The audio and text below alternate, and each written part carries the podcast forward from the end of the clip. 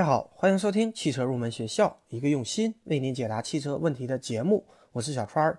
如果大家有关于汽车方面的问题，可以关注我们的节目公众微信账号“小川儿汽车入门知识”，给我留言，或者通过节目下方的下载链接下载我们的节目手机 APP，里面有丰富的汽车知识供大家学习。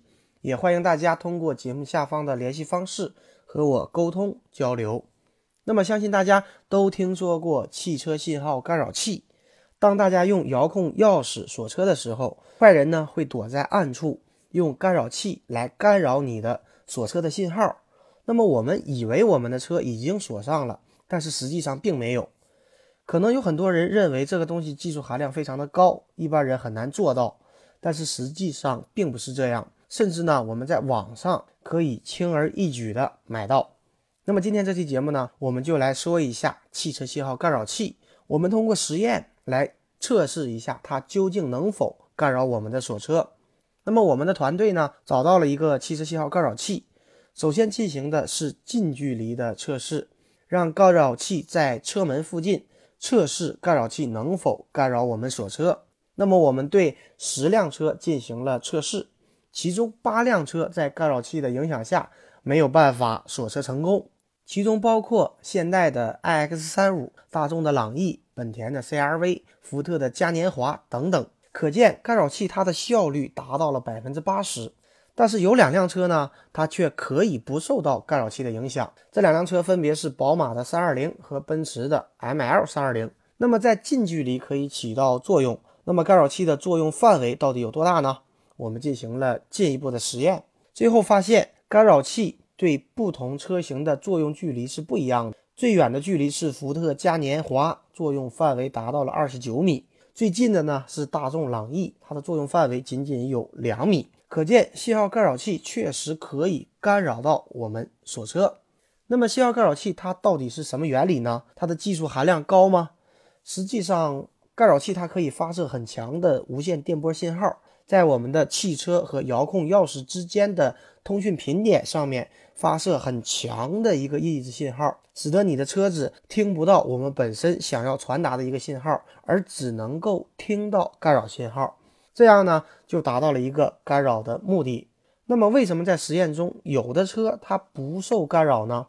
在实验当中，不受干扰的车辆，刚才刚刚提到，分别是宝马的三二零和奔驰的 ML 三二零。可见这两款车档次非常的高。那么是不是车的档次越高，它的抗干扰能力就越强呢？实际上并不是这样的，它和汽车的档次无关。因为干扰器可以发射几个频段的无线电波，如果发射的频率和我们车的钥匙的发射频率不一致，那么就起不到干扰的作用。那么遥控器基本上就是有四三三和三幺五两个频率。那么如果我们的干扰器只有一个频率，比方说干扰器发射的是三幺五的频率。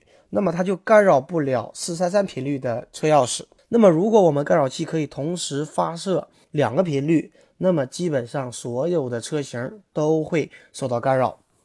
但是大家要明白，信号干扰器呢，它只是一个信号屏蔽器，它不具有解码和解锁的功能。说白了，它就是一个信号发射源，可以产生这个频率的信号，然后通过天线发射出去。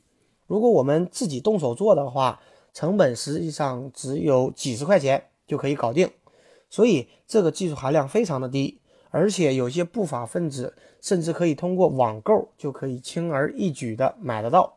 所以总结来讲，还是建议和提醒大家，锁车时一定要养成一个好的习惯，按下锁车键以后，再拉一下车门，确认我们车门已经安全的锁上。如果发现车门没有锁上，可以通过普通钥匙进行锁车，千万不要粗心大意。好的，今天这期节目呢就接近于尾声了。节目最后呢，欢迎大家加入我们汽车研究生团队的会员。成为会员以后，我们会为您分配一位研究生咨询助理，为您解决汽车问题。最后一首好听的歌曲送给所有热爱汽车的朋友。简单点。说话的方式简单点，递进的情绪请省略。你又不是个演员，别设计那些情节。